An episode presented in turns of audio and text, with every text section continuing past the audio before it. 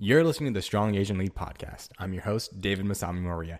And I just want to thank you so much for tuning back into our podcast. We've been off the air for a couple weeks now because you know what? Heritage Month was busy. Like, I don't know about you other Asians out there who have to go on panels and take questions and just want to be everywhere, be on every Zoom call. Like, you just want to go everywhere.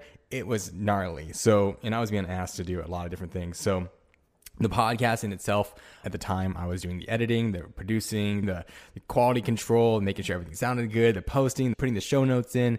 Like it was a lot of work everybody. So i got i fell far behind. That's on me. So i apologize for not having put it out so much.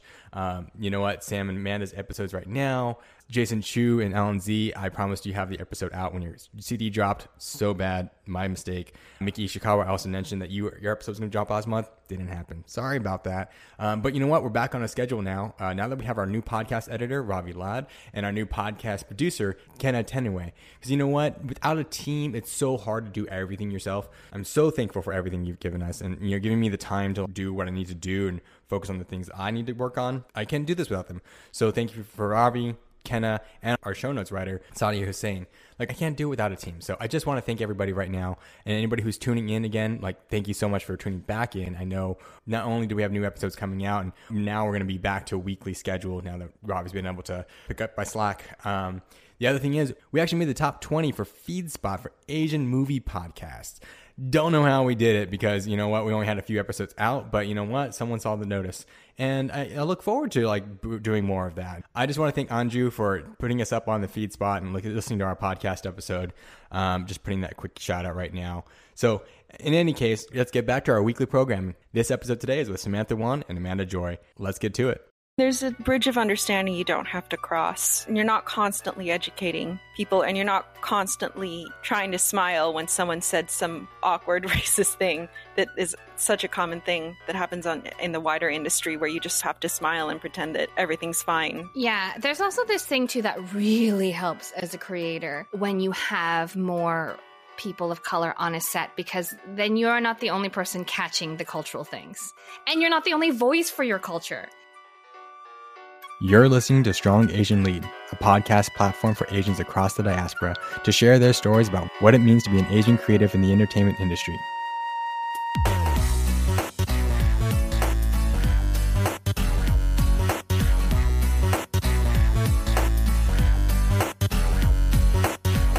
Throughout this podcast, you'll hear me and my guests have deep discussions about the industry, the paths they've forged, and their unique experiences on and off the film set. Thank you for tuning in. Our mission as Strong Asian Lead is to amplify the creative power of the Asian entertainment diaspora, create space for artists to tell their stories, and provide resources to support emerging artists in their careers. My name is David Masami Moria. I'm an entrepreneur, career coach, screenwriter, and activist. Today, I am pleased to introduce Samantha Wan and Amanda Joy. They are the creators of Second Gen, a coming of age comedy about two second generation millennials and inseparable best friends who move out to prove their immigrant families and themselves that they can make it on their own. Here's my interview with Samantha Wan and Amanda Joy. Thank you so much for coming on. This is so cool. I've watched your show, so I'm super excited.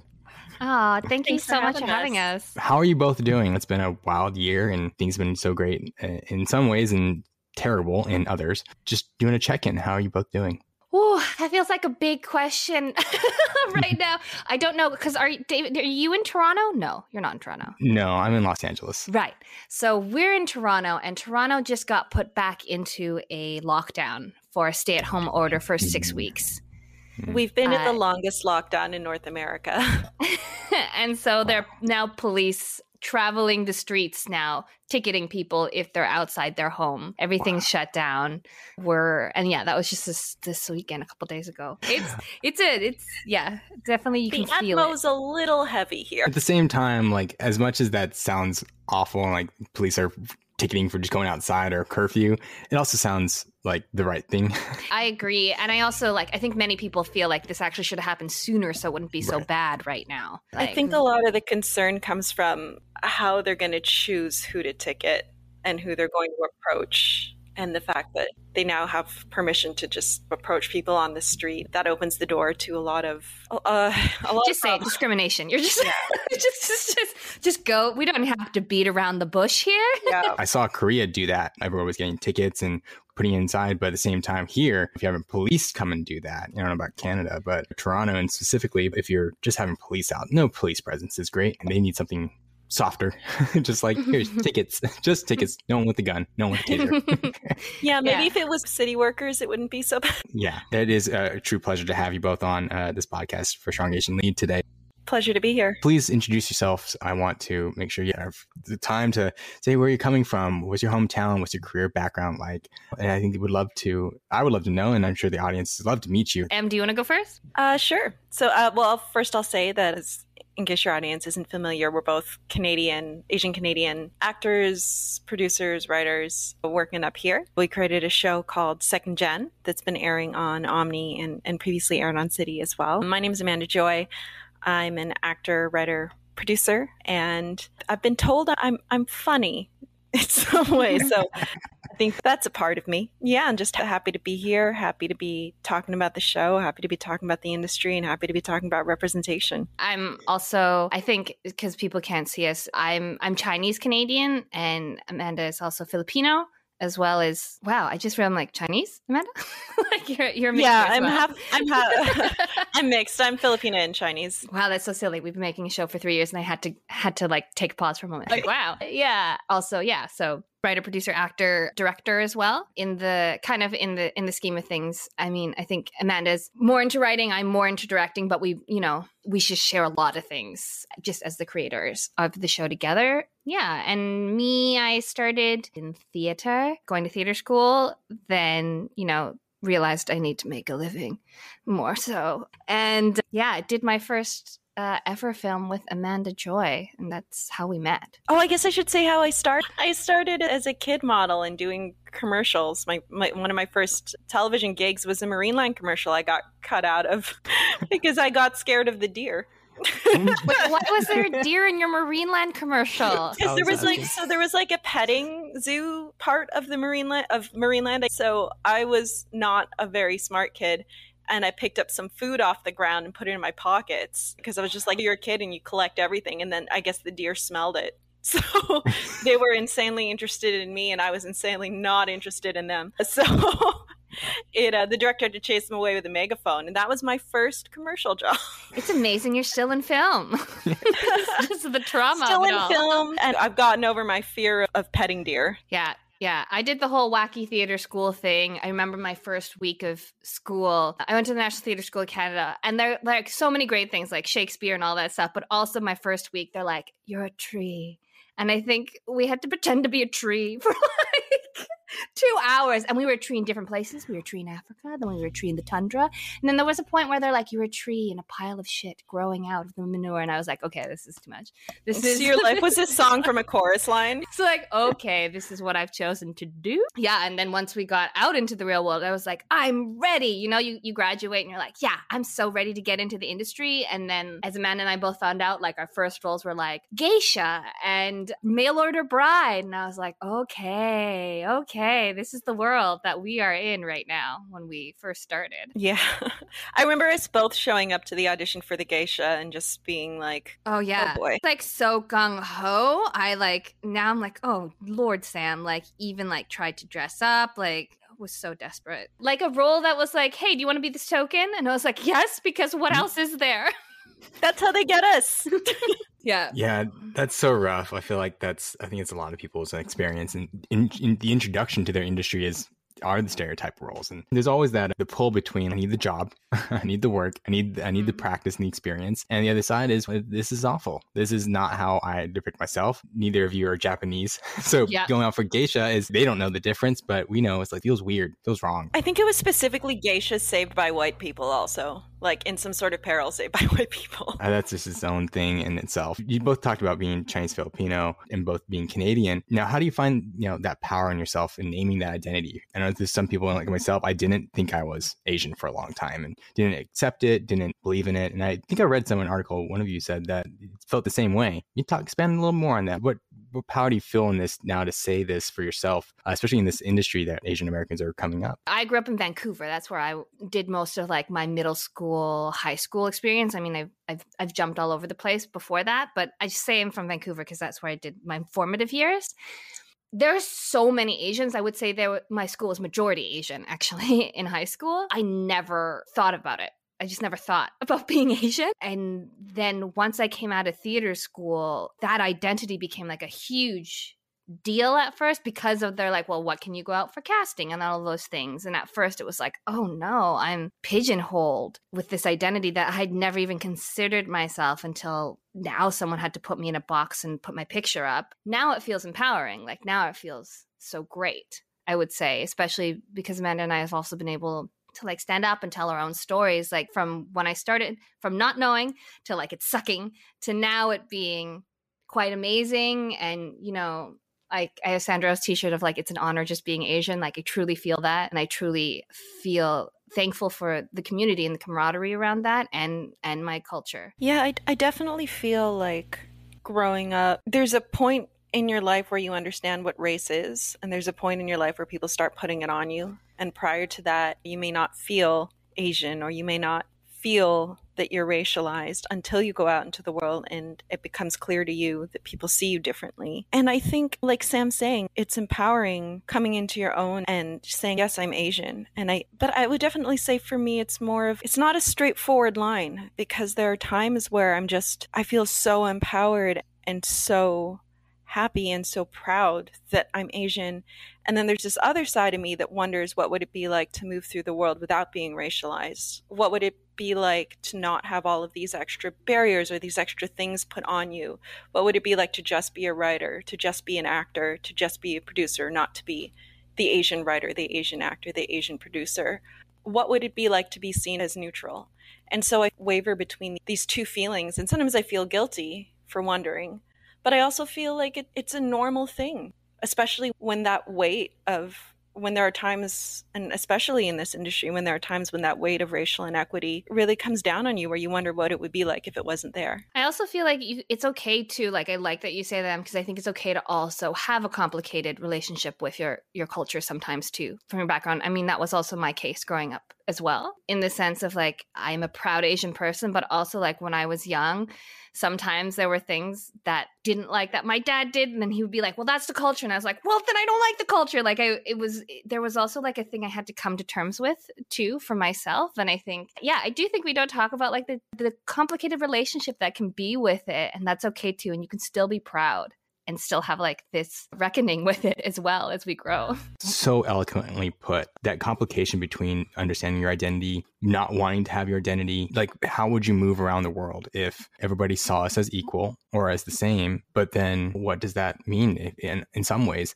being Asians also our superpower is it being that person who uh, can be unique in ourselves, and we're even unique between different Asians. Tell us when you both met. You mentioned a little earlier, but I'd love to know a little bit of that story. Yeah, so Amanda and I both met on a independent horror film called The Devil's Mile, and we were both Japanese schoolgirls in it. The ones that like get kidnapped. Well, that kind of sounds not great, but it actually was a great experience in the fact of like we everyone we met on that set was so wonderful and we ended up bringing a lot of them onto second gen with us. I think the biggest turning point when we both met on there was there's a point where we get kidnapped, put in the trunk of a car, and uh, because it was an independent film, it, it was a real car, and we got locked inside and they lost the keys.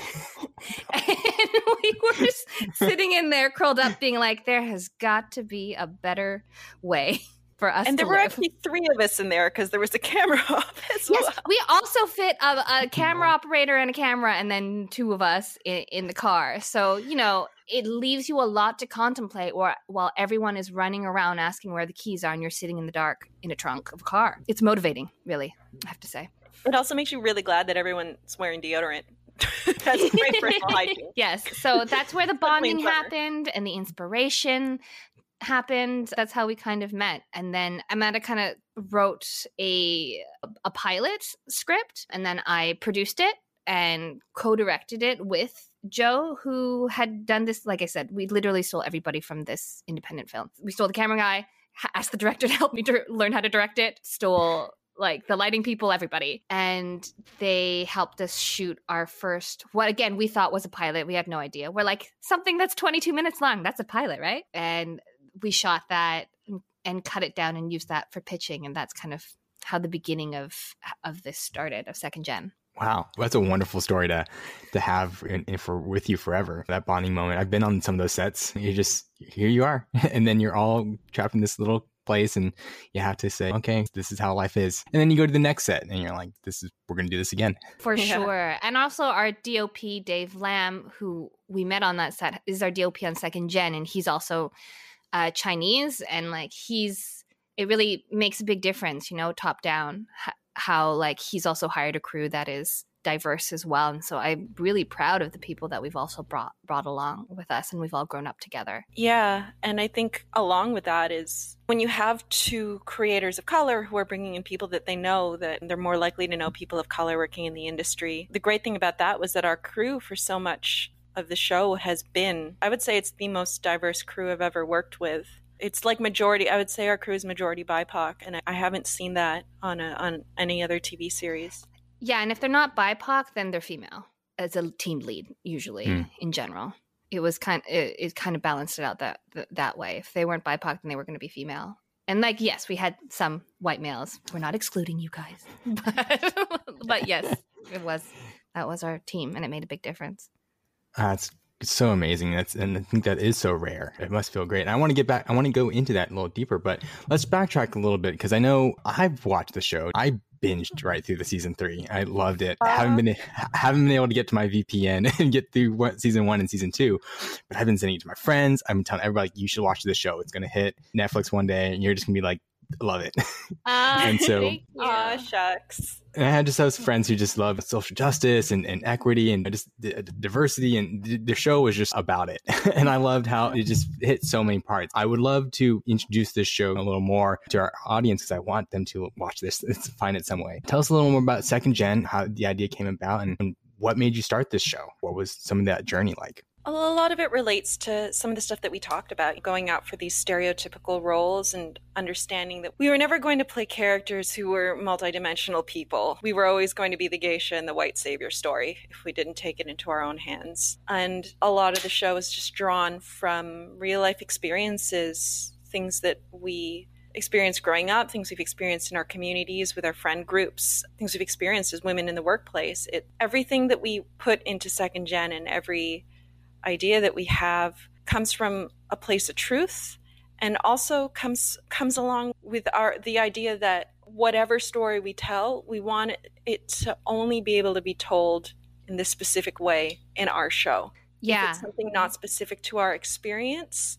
then it doesn't make it into the show yeah, like in the sense of so for context for people too, it's it's about two like childhood best friends who grow up and try and make it out in the city. So, you know, we've been compared to like a broad city type of thing. But think then the stories that we pick are there's kind of three major lenses that we look at. We look at what is it to be second generation. So, is there a cultural difference in this story, a way to culturally uh, approach it is there a generational difference you know between our parents and ourselves as millennials and that? And then also as women is there a gender difference? We kind of look at maybe similar stories that you maybe see in other shows but there is a very specific viewpoint that we have you know? So we in season three, like I think for Em and I, this is our favorite season. We talk about like yellow fever.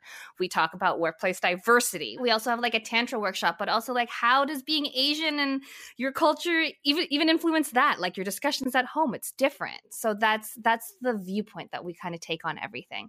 And just for context, I'm M. Sorry. Oh my goodness. Yes. No, no, Amanda okay. is M. so the funniest thing is that Samantha, that we're Samantha and Amanda, and our nicknames are Sam and M. So in either case, oh. people mix up our names all the time. yes. Yeah. So yeah, when you hear M, that's Amanda. Sam is, is me, Samantha. Yeah, and, and on the show, both your names are technically both Jen, right? Yeah, and that came from a joke. We were talking about how you, if you 20 Asian girls, 15 of them will be named Jen. I think less so now, but definitely growing up in the 90s. sure. Yeah, I probably know at least two. So, yeah, it's I thought you did such a wonderful job touching all these topics. They're you can talk about diversity and racial harassment, and all these things in so many different ways. I think people, one of the first things people go through is like drama. Looking for that trauma, the, the hardship of it. Amanda, you had said in at CBC, comedy is definitely and has historically been a tool for challenging society. What did you mean by this uh, challenging society through comedy? So, so we have to look at this like in the context of audience. And I think definitely if you're trying to convince people or show people a point of view, there's something that will make people shut down as soon as you start telling them you're going to teach them something or that they need to understand something. When you present it as comedy and you you know offer the chance to laugh, I think people are more willing to listen and they're more willing to let their guard down. I think that they're more willing to to see things from perspectives they might not have considered before because they're willing to go along for the ride with a character that makes them laugh, with a situation that makes them laugh in a way that they wouldn't if they felt like they, if for some reason they felt like they might be being lectured or if, if they felt defensive. So it's a really good kind of sneaky way to, to disarm people. But I also think that in telling these stories, I try to be conscious of, of who the audience is. I don't want to just be telling stories to educate people on on racism. I also want to be creating things for audiences that are like me, audiences that can relate to what's happening and that can watch it and laugh because they've seen it before, because they've experienced it, because they can see these moments from their own history and their own lives and they can see it presented in a different and funny way. While drama also has that power, the power to educate and the power for people for marginalized audiences to relate to.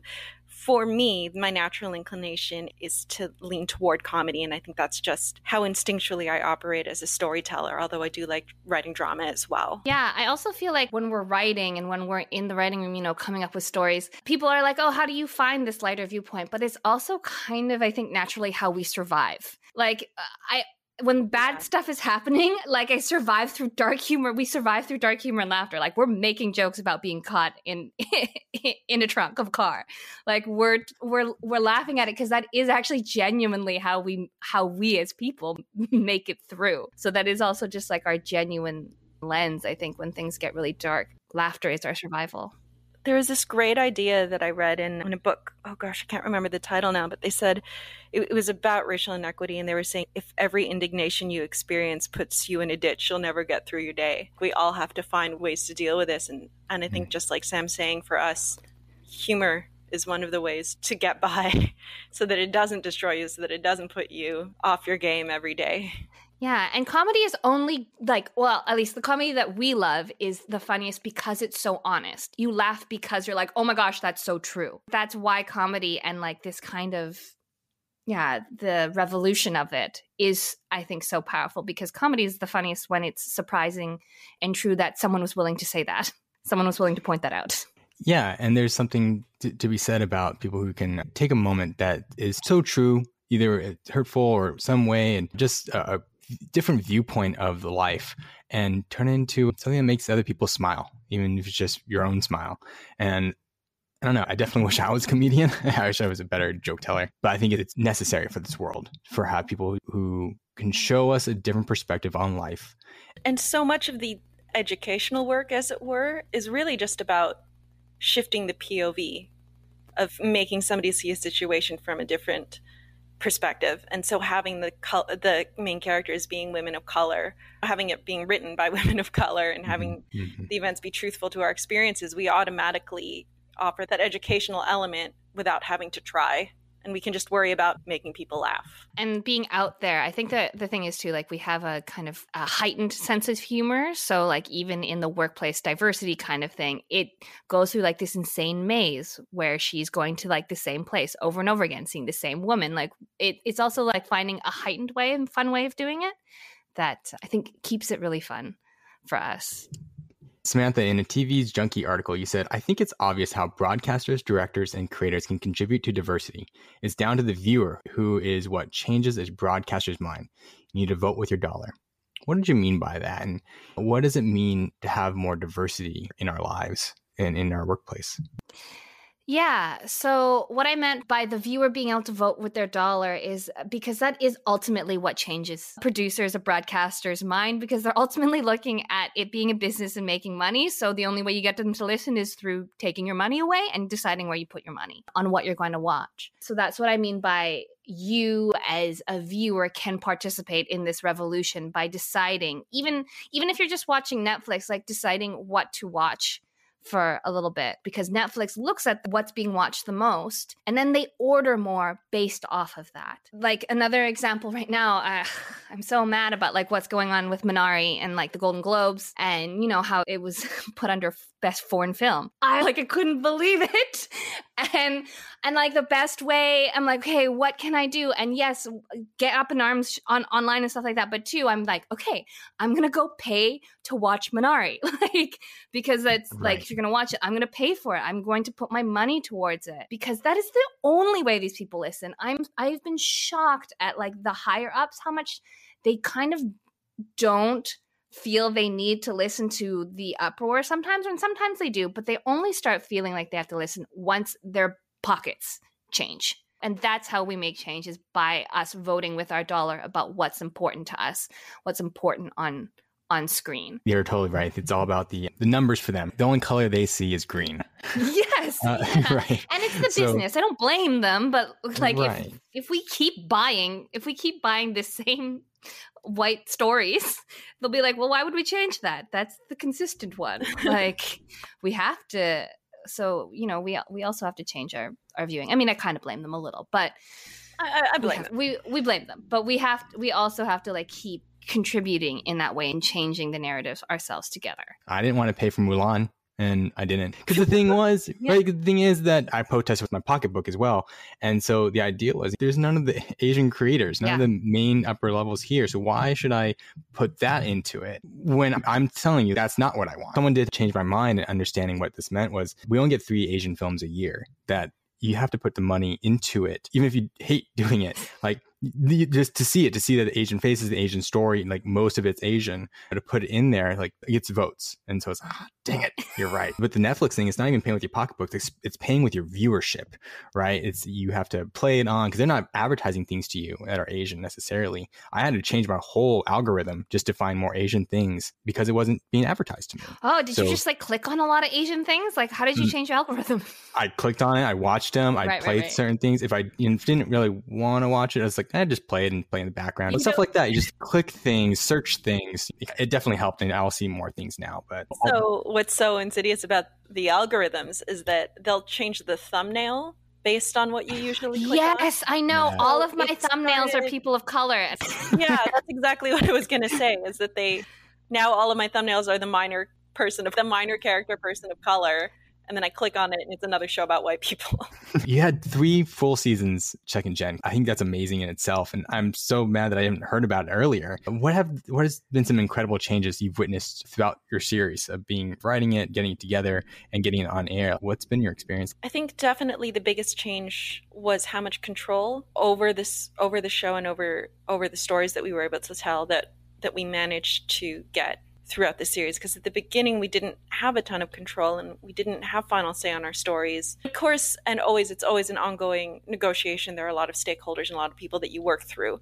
But I would definitely say that the level of control we had in season 1 was nowhere near where it was in season three. And season three is my favorite. Yeah, you'll see the huge difference if you watch season one. So, anyone watching now, watch season three first, because that is what Amanda and I are proud of. and, like, and then work backwards. Yeah, work backwards. Hmm. We're going to take a quick break to hear a word from our, well, not sponsors, but we just want to uplift some great people who are doing amazing work. East West Players. Founded in 1965, East West Players is committed to raising the visibility of the Asian American experience by presenting inventive world class theater productions, developing artists of color, and providing impactful youth education programs. Their vision is to inspire and advocate for a world free of racism and discrimination through transformative artistic works. East West Players has since premiered more than 228 plays and musicals, along with over 1,000 diverse readings and, and workshops for actors, writers, and directors. By building bridges between East and West, they have cultivated a loyal audience of over 70% people of color. Their company continues to build platforms for artists of color while advocating for multifaceted representations of the Asian Pacific American experience in the performing arts. East West Players' main stage is the David Henry Hwang Theater, housed within the Union Center for the Arts in downtown Los Angeles' Little Tokyo district. The theater serves more than 25,000 people each year and has become a creative center in this historically significant setting. East West Players has committed to steering an intersectional focus that further unveils the diversity of Asian Pacific identities as portrayed on stage. Please visit the East West Players website at Again, East West Players is currently not a sponsor. We just think that they are doing amazing work and we want to uplift them. So please take the time to look at their website, buy a ticket, and donate to their good cause. Now, back to my interview. What did you want in season one that you weren't allowed to have that they made you change? If you can comment on that. It's a combination of factors. When you're quite young and you're new to making shows and everything, you just don't want to get in anyone's way. And you're not always able to voice if you feel like something is problematic or if you feel like a story is not being told in a way that you feel good about. And there are definitely many moments in season one and where I do think that we did voice some concern, maybe not enough. I don't know because we were quite young that that made it through that that I don't feel comfortable with. Yeah, like uh, we yeah, we were like 23, 24 years old when we did that first season. And you'll naturally see if you look at season one and look at season three uh, even who's who's telling what stories uh, is different. There's in season one it's more of a friends thing where you can see that there's two boys and then two girls. Uh season two and three are just two girls. Like so it just really focused more in on on us and that and again it's not like a oh they made us do it like because that was part of our our premise but then we slowly realized like oh no it should be more focused on the two gens I think another really big thing that came through uh, in season two, our episode that did the best, Like a Girl, was really about social issues. Amanda had written it, I had co directed it. And up until that point, people were nervous about us really leaning into social issues. And that was something we were passionate about because that episode done so well. We were allowed then in episode in season three to like go for it. We were like, cool. great, that was the that was your popular episode. That was our favorite. We're going to do that again. And like this year I was directing and Amanda was writing more scripts. So even just visually and on the paper we had we just had a lot more control even just in little things and in, jokes and things of like mm-hmm. what we thought was uh, funny even in our taste yeah i think that everyone is always trying their best and everyone is always trying to make the most funny show possible but when you don't have the creators of color having the having the final say on the scripts which was the case in the first season, small changes and small word changes, if they're coming from someone who doesn't necessarily understand the intricacies of, of the experience or elements of intersectionalism or just even conversations that are being had in the community, small word changes and subtle changes to stories that might not be noticed by other communities have a completely different meaning in our community. And so I feel like that was part of it as well. Being on a diverse set, cast and crew, what was the major difference that you felt that you feel like more sets should feel like this? There's a bridge of understanding you don't have to cross. And you're not constantly educating people and you're not constantly trying to smile when someone said some awkward racist thing that is such a common thing that happens on in the wider industry where you just have to smile and pretend that everything's fine, despite the fact that people are spouting microaggressions around you.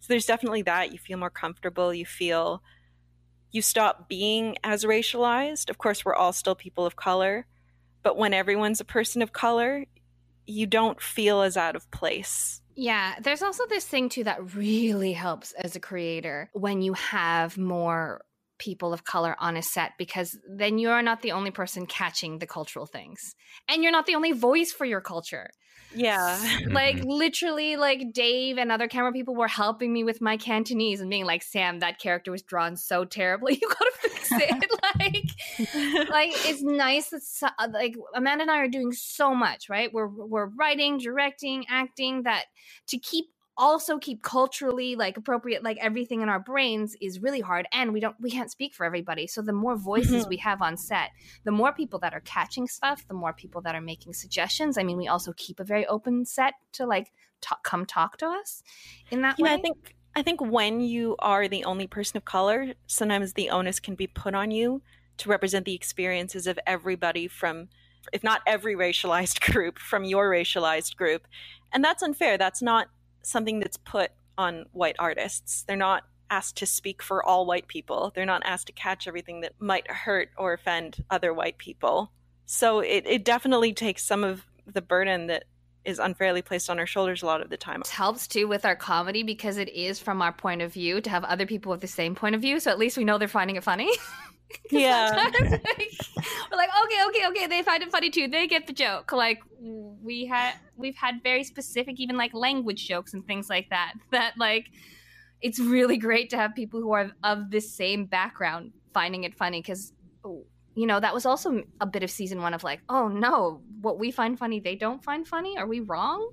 Yeah there's this validation right? Whether it's validation that you're saying something that i feel like this is wrong and i feel funky about this and if nobody else in the room says no that's fine. You're the only person. But if somebody else of color is in the room and validates that point you don't feel like you, you feel like you're accepted. You feel like that viewpoint is not crazy. It's so valuable and on a film set, especially in collaborative movements. Yeah. It's also less weird if you have to point out something that's problematic because then you're not the only person speaking. Oh my out. gosh, yes, because everyone's nodding together. We pick people who have a goodwill and a good attitude, but there's also a community too of like people who want to lift each other up. We want to see everyone succeed. Yeah. I just felt like that was so prevalent with like having a stronger female and BIPOC crew. We just want us all to succeed. Okay, how do I help you? like vibe. This being a female led show, your series of, I feel like is a breakthrough for Asian female storytellers, especially in comedy. What do you want audiences to know and understand about being Asian women or Asian women in comedy that we might not realize? You know, I'm an Asian man, East Asian man, so it's like I only know so much. Like, what is something that you feel that a lot of audiences don't realize or you'd want them to know? Yeah, intersectionalism. To me, it seems like such an obvious thing, but you'd be surprised how many people don't understand it still or don't realize that it exists, that you can experience oppression as a woman and you can experience oppression as a person of color and you can experience oppression as a member of the LGBTQ community. There isn't just an Asian experience. It's very different to be an Asian woman than to being an Asian man. And we all have unique experiences, but definitely there there are things that we share as Asian women that are different from other groups. I don't know. How do you feel, Sam? Yeah, I, I I'm just thinking about like as an Asian woman in comedy, like the I'm always thinking about like roles that I'm writing, roles that I'm playing, and things too, because of the Asian women stereotype, especially in comedy, goes to like be a dragon lady. It doesn't always have to be that. Yeah, like, or be a nerd, or be like a person who can't speak English or yeah, or be really demure. Like you got if you're gonna you're gonna either be demure or you're gonna be a dragon lady. Like and that's the only way to get comedy out. And in some way, and and sometimes that is appropriate and is funny, but also like the embrace of like what is just me as a person. What do I think is funny? because there i think that's the stereotype working against as a female asian comedian that i contemplate sometimes if that's clear. Not really sure if that was clear and also that there are different things that people deal with depending on what kind of asian they are that like the experience of lighter skinned east asian people is very different from the experience of southeast asian people and especially darker skinned southeast asian people that there are intricacies in these and and we do try to address them in the show as well. I think also too for any of my like our asian female out there. You have two hits going against you for trying to speak out about your like trying to like be really loud. Like one being asian they're like okay you know the model minority be quiet be grateful. And then you're also a woman you're like be quiet be grateful. So like that voice is very loud. It's, it takes a lot of effort personally and it's very loud and still in my head to be like no speak out you deserve to be here. Yep, you're gonna. Maybe someone's gonna think you're a bitch. Maybe someone's gonna think you're annoying. And like, I, just to really acknowledge for our Asian women out there that like, hey, you're going against two really hard things right now. Be kind to yeah. yourself. And sometimes you don't. You'll make yourself go in circles because you're not sure. Am am I speaking out too much? Am I not? Are people reacting to me because they have biases? And so you have this additional level of neuroticism yes. you have to deal with because you're constantly worried are people reacting this way because of this or because they have a bias? You know? Yes, and then that's also why it helps to have like why it helps for me to have Amanda and also like multiple BIPOC people because you can check in and be like, I don't know, was that right, wrong? Because it's microaggressions right now, right? That yeah, and just to go back to that model minority thing as well, I don't begrudge. I think our parents' generation, in many ways, had to smile and put up with mm-hmm. it. Didn't feel like they could speak out, and that that was their way of surviving. And I try to be really careful when we talk about these myths and talk about these tropes that were put on on our people and especially on our parents generation and just consider that people have different ways of surviving. And for that generation a lot of it was silence. Hmm and that can and that can be respected and we can also talk at the same time i think. Yeah. we can hold we can hold the duality. That is something too mm-hmm. like right now. Holding duality as as women, as as BIPOC, as mm-hmm. yeah. It's so much thoughts in our heads, especially in your heads. How much do I have to pretend? How much am I code switching? It's a. I'm sure it's exhausting. It's exhausting for people of color, but for people, of women of color, is just so much more. And women of color who have different identities that aren't against the quote unquote norms. It, it just feels so it's a lot. It's a lot. I think we should have more conversations about this and more respect for people who have to go through so much and give let them be. uh, That's a great point because like I think people expect it that the, that we're going to be angry or sad all the time. And yeah, there's moments where we're angry and sad, but I feel like the overwhelming emotion that I feel from racism is just being tired. Yeah. Time. Anyone else sleep? Like I just, I, I, I witness six hours of microaggressions and I just want to nap. yes. What's next for the both of you? Season three hasn't has not been renewed. Is there season four, or you want to work on other shows? So unfortunately, there is no season four. That this that was our last season. But Amanda and I are very proud with how it ended. So I'm definitely developing a new a, a new series, different as well. I can't talk about it yet. Uh, yeah, I'm working on a, a, number of different shows right now and just trying to put more good out into the world and showing things from different perspectives and trying to create a more equitable society through the media that we're putting out. And I think that ultimately is is my goal as an artist is I feel like that's my calling in life. So it's something that I'm bringing to the new shows that I'm working on and, and have been lucky enough to be working on. And you're Beautiful. allowed to say one of the shows you're working on, aren't you? It's been already announced. Oh yeah, so I've got actually uh, uh, two shows premiering tonight: the Parker Andersons and Amelia Parker, which will be premiering on Super Channel in Canada. It's about a multiracial family, black father, uh, widower, who uh, remarries a white divorced woman, and they have kids from their previous marriages. And uh, they live in Chicago, so it's about their family coming together and exploring this new dynamic while also living as a mixed racial family in in America. Awesome. I can't wait to tune in. What's the one message you'd like to share with future Asians in entertainment? I hope you don't have to deal with as much as we did. I hope that the work that we're putting in makes it easier for you. That's my hope at the end of the day. But other than that, be truthful to yourself. Be okay with feeling hurt sometimes. Be okay with being angry and be okay with being tired sometimes and do what you need to do to survive. And don't let anyone make you feel guilty for speaking out or for not speaking out. You also have the right to be silent when you need to. And just take care of yourself and nourish yourself as an artist and as an individual before you worry about yourself as a professional because if you don't take care of yourself, none of that other stuff matters.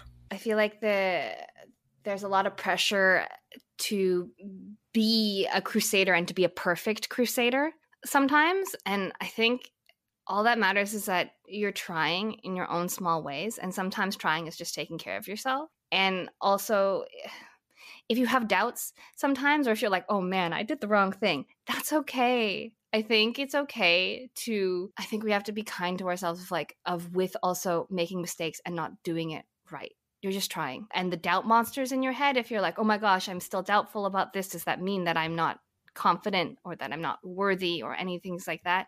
We all have the doubt monsters. They're going to be there forever. It's okay. it doesn't change your, you know, your ability to s- speak out. I still when I write an email, you know, to somebody and I've been producing for a while, have to go through and take out all the stories and all the apologies and all the things. It's just it's a thing. I'm kind about myself to that. And I want you to be too. That's so great. Yeah, taking out those sorries and just wanted to. No, just I'm doing it.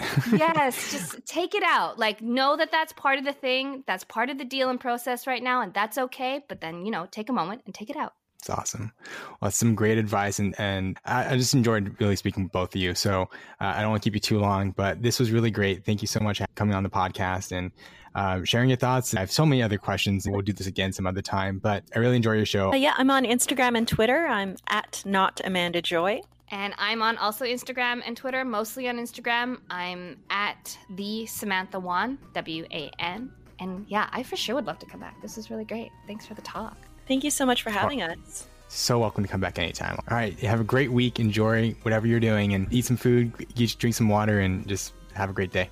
Thanks. Take care. Take care. I just want to thank Sam and Amanda again for being on the podcast. I had a great conversation with them, and I can't wait for their careers to just skyrocket because they're super hilarious, but also extremely nice. And they get it. They understand the industry like we do. And I think that's what's important about what change needs to happen within the industry. And so we're the ones who are going to start to make that happen. And we have to do it together. So I just want to plug their show for them. If you go to omnitv.ca, so that's O M N I T V.ca and the link will be in our show notes. You can actually watch all of season three on the website. It's so great, so binge worthy. Like, just do it. Do yourself a favor. You know, Kim's Convenience is off the air now. This is the next thing. So, like, just turn this on. I enjoyed it. it it's it's so great. So, just wanted to plug that for them. Tune in next week for our episode with Jason Chu and Alan Z, where we're talking about the music industry and what they're doing with their album they put out for Heritage Month, which was last month. Again, we're a little bit behind, so we wanted to come out at the right time, but you know, here we are, here we go. So here's a little preview.